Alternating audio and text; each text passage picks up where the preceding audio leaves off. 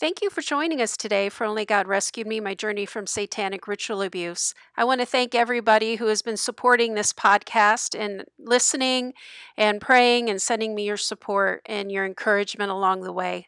If you would like to support this co- podcast, you can go to buymeacoffee.com slash onlygod and you can uh, buy coffees there for $5 or at the last Wednesday of every month for $10, I have a question and answer session if you would like to get in on that. Also, you can go to Anchor or Spotify and sign up $5.99 for a subscription to Lisa's World, where I will be going into more intimate details of my life and my story and my journey and, and where I am today. So you can start an account there. It'll take you, I think, 24 hours once you open your subscription for it to become available. And I just want to let you know that that's out there, and I appreciate all of you. Please hit subscribe if you get a chance. Have a good day. Hello, welcome to Only God Rescued Me, my journey from satanic ritual abuse. I'm Lisa Meister. We have RR coming back with us today, and she has an experience in the LGBTQ community, which we haven't talked about really on this podcast before. We have had some survivors who have been in it.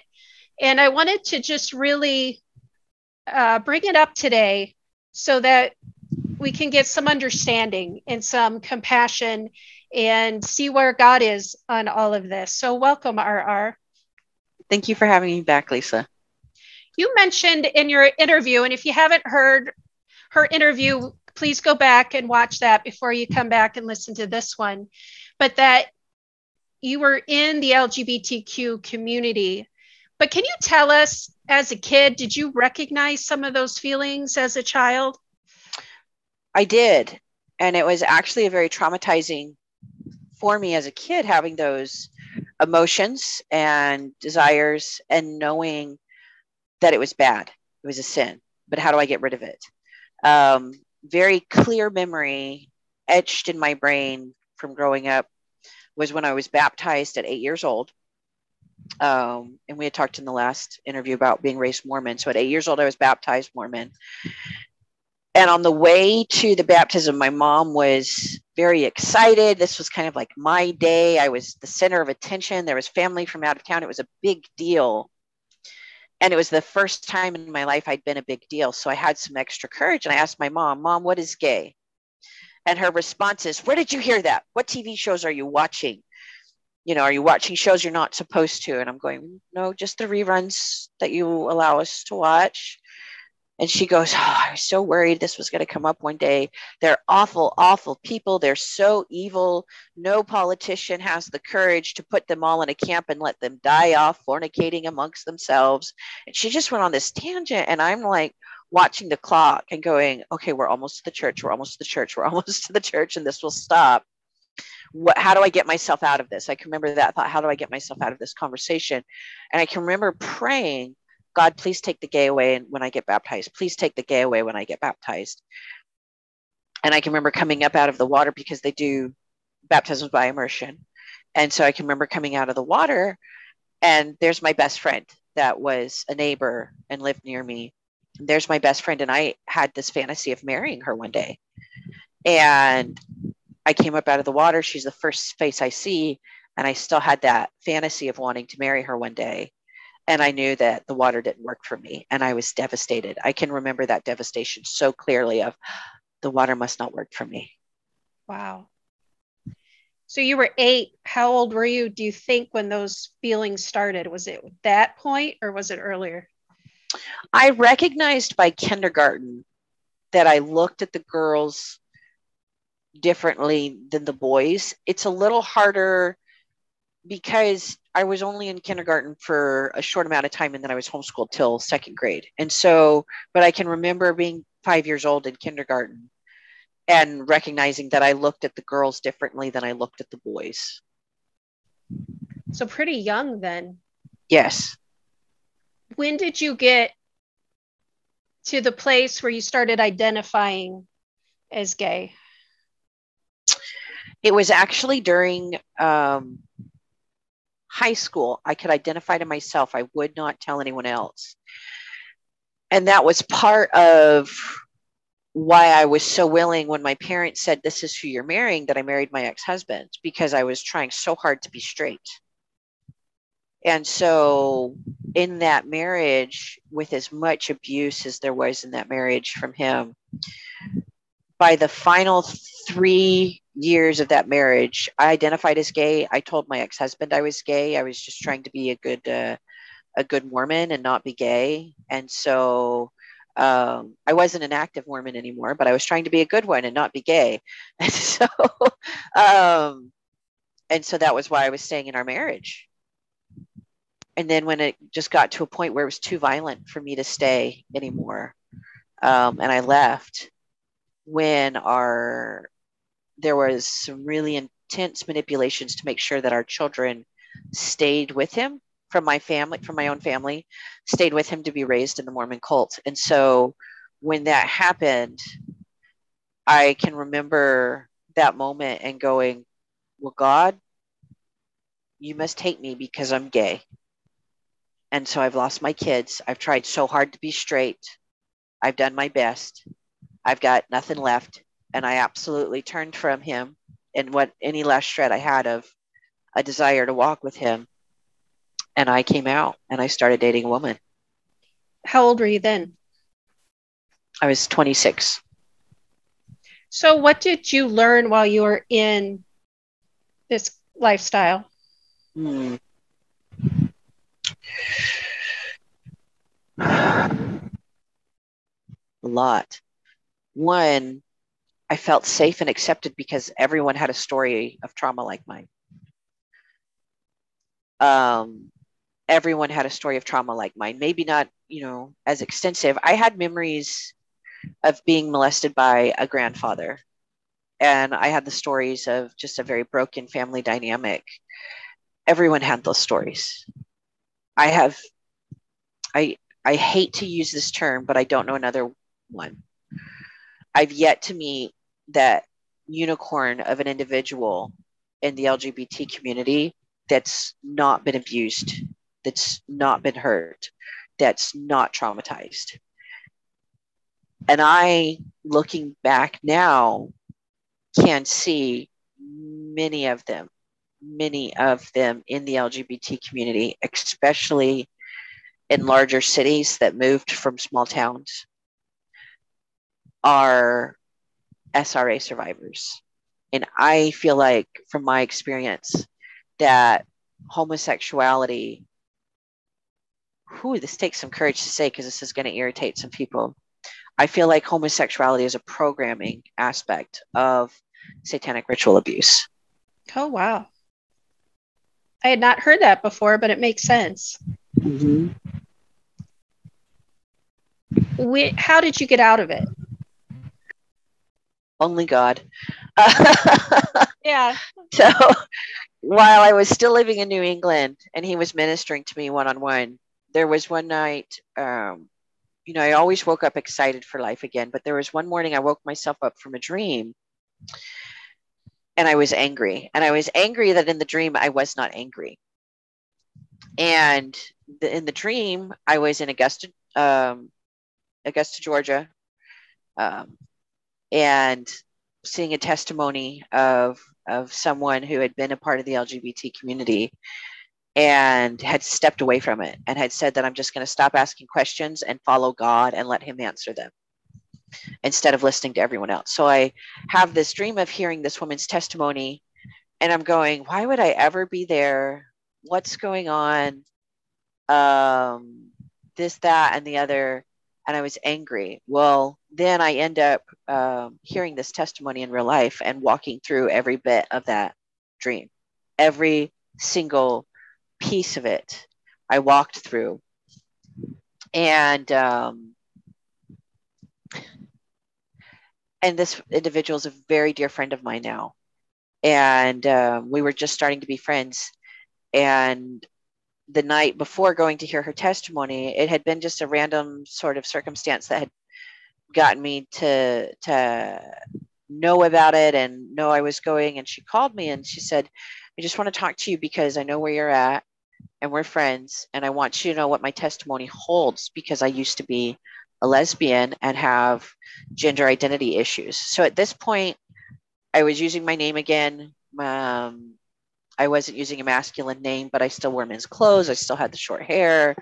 Uh, I still had kind of the practice swag, swans, saunter kind of of walk that I used, and I had a very masculine voice. I never took testosterone. Um, I was never physically well enough to, but I would practice this very deep tone that I would talk in all day long. I mean, you can't even get there now. I'm so grateful for that. But I heard her testimony, except in the dream, I could not see her face. And in real life, I could. And it was God witnessing to me. You know, I'd had this walk now that I knew He loved me, but now He was calling me to walk in righteousness and holiness with Him. And so a few months later, after a good bit of a wrestle, because at the same time, I'm going, I'd get in prayer, I'd get my prayer closet. And by then, I was having about an hour in the mornings of prayer, and I'd be going, God, I'm gay. You know, I'm gay. I'm gay. Why do you love me? And it was this huge, it was this huge wrestle to get out of the community because it had, was so ingrained in my identity and the lie that had kept me chained down for so long was that God hated me, that God needed something to hate. And so he made me and he made me gay. And the very unfortunate thing is that lie is very common in the LGBT community because of counterfeit preachers. Yeah, there's a lot of uh, hate thrown at the homosexual community through the Christian church. Yes the church has sad. failed. The church yeah. has failed. Um, one question I've asked Holy Spirit is going, Lord, why me? Not in a like, why me pity party kind of way, but in a like, why me? Why did I survive so much? What giftings have you given me?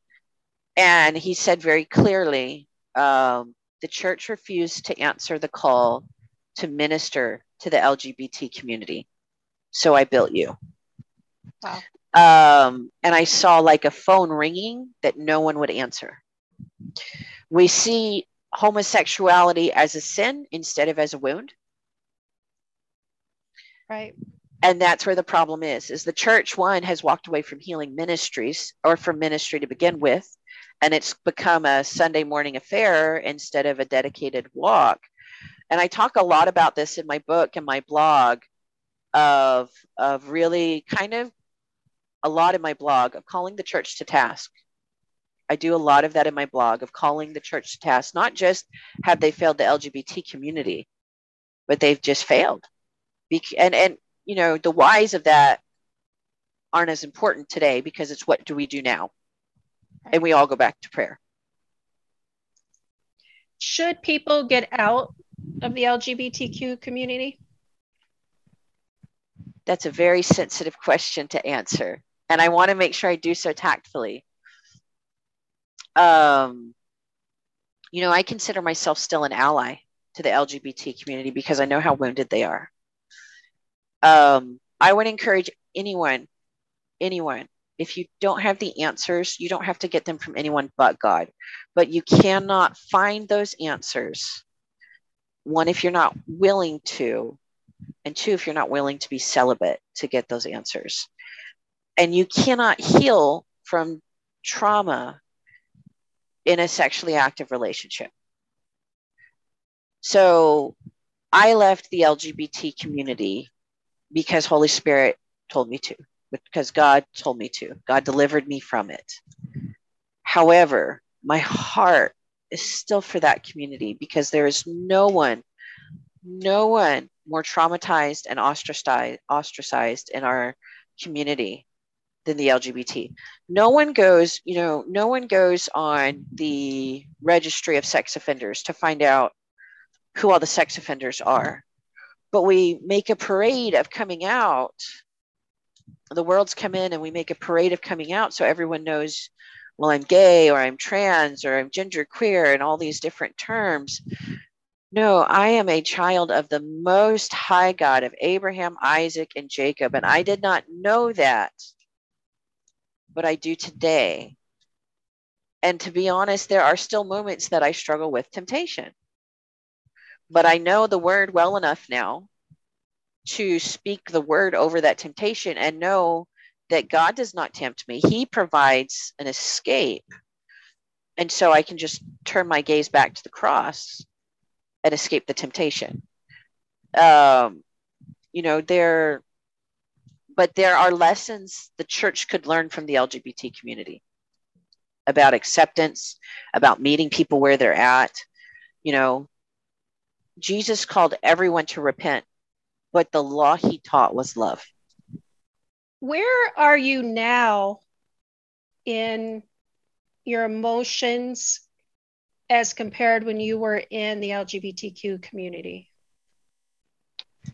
Could you? I'm not sure I understand what you're asking. Emotionally, are you in a different place than you were there? Oh, I have so much freedom compared to then.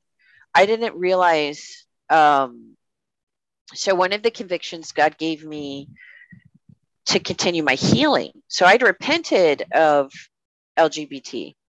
I'd repented of same sex attraction. I'd repented of gender confusion um, and misgendering myself. I'd claimed my identity as a daughter, but I had no deliverance or inner healing really, um, except minimally in my own prayer closet.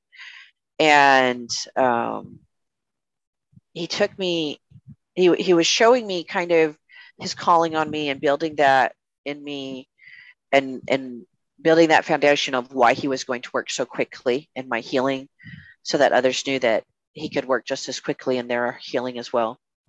Um, but I was still arguing with him a bit about the gay, and I went, "God, I'm just gonna, I'm no, I'm gonna prove your care. I'm gonna, I'm gonna prove your character to you, God. I'm gonna go read Genesis about Sodom and Gomorrah and show you." And instead, he said, "Don't you dare go read Isaiah." And he showed me in Isaiah where trauma had become an idol to me because I was acting from those wounds rather than acting from my identity and authority as a daughter of God. Wow. And so Can you emotionally, say that one more time because I think that's really important. so Holy Spirit showed me in reading Isaiah that I was acting in idolatry because of my trauma responses, that trauma had become an idol. And that I was walking in idolatry from trauma rather than walking in authority and identity as a daughter of God. Wow, that's powerful. And then he let me go read the story of transformation of Abram to Abraham and Sarai to Sarah. And he showed me from the perspective of Sarah. And I'll just say that was beautiful when God, when Holy Spirit opens the word up and shows you something from a different angle.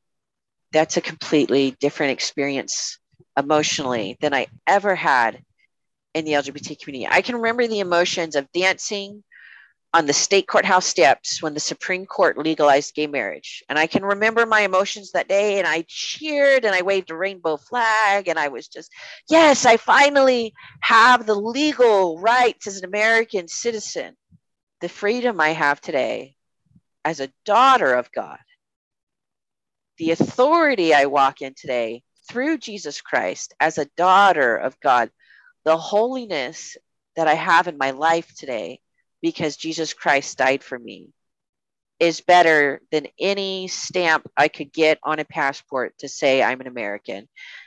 And the church needs to figure that out too. Right. Does God hate homosexuals? No, no, because God can see the wound separate from the individual and he doesn't see sin. Because, see, God already knows who's going to repent. God already knows who's going to repent, who's going to turn to him, who's going to be a warrior, who's going to be a servant, what their calling is, and he knows when that individual is going to turn. So he's looking at everyone through the blood of Jesus. Now, this is my perspective. So he's looking at everyone through the blood of Jesus. So he sees the wound he wants to heal, and he sees his lost child, and he is going to rescue the LGBT community. I feel very strongly that the men, the gay men of America, when they know how much God loves them, that they would chase Him more than anything else, just like He's done in my heart, when the gay men turn to follow the Father through Jesus Christ. They are going to be the King Davids of never before to guard the fold because there is no one, there is no one in America more rejected than the gay men and the trans women of America. Did God make them that way? No.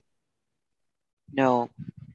And the answer that the question generally asked after that, well, if not, then why have I always felt this way?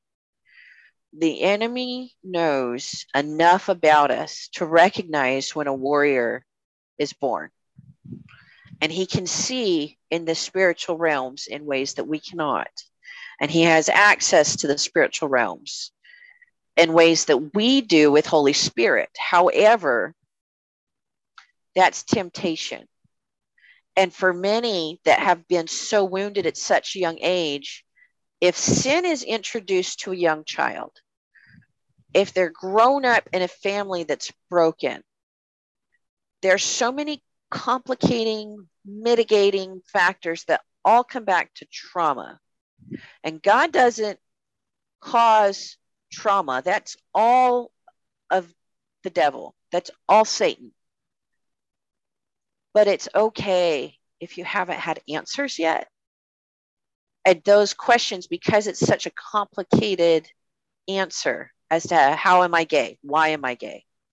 That's a very, very complicated answer that is truly individual.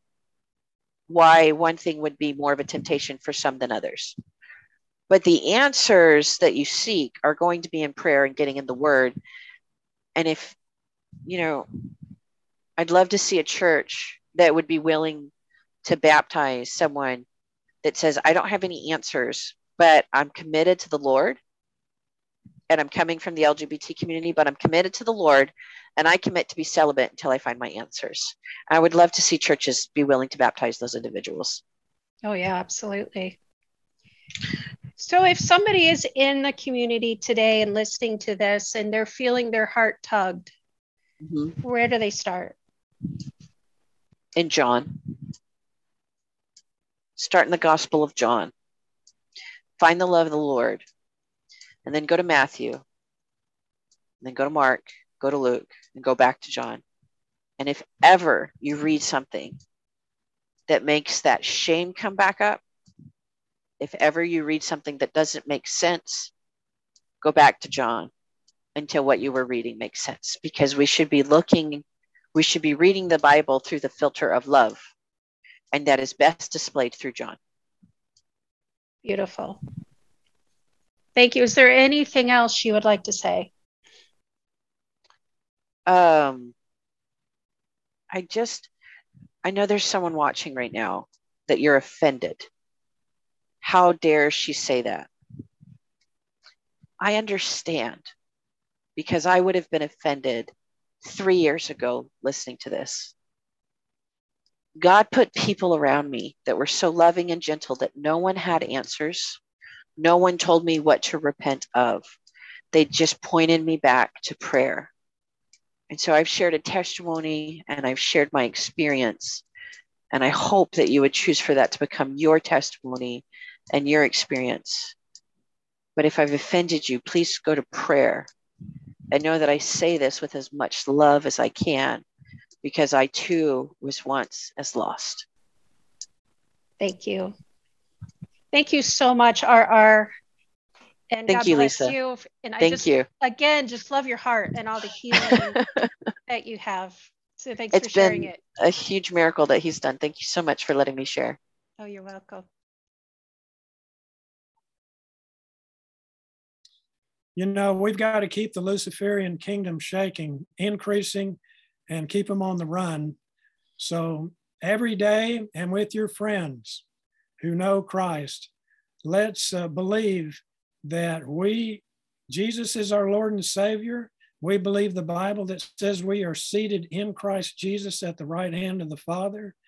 And from this position in Christ, speaking as one under the unction of the Holy Spirit, let's keep up these declarations and decrees.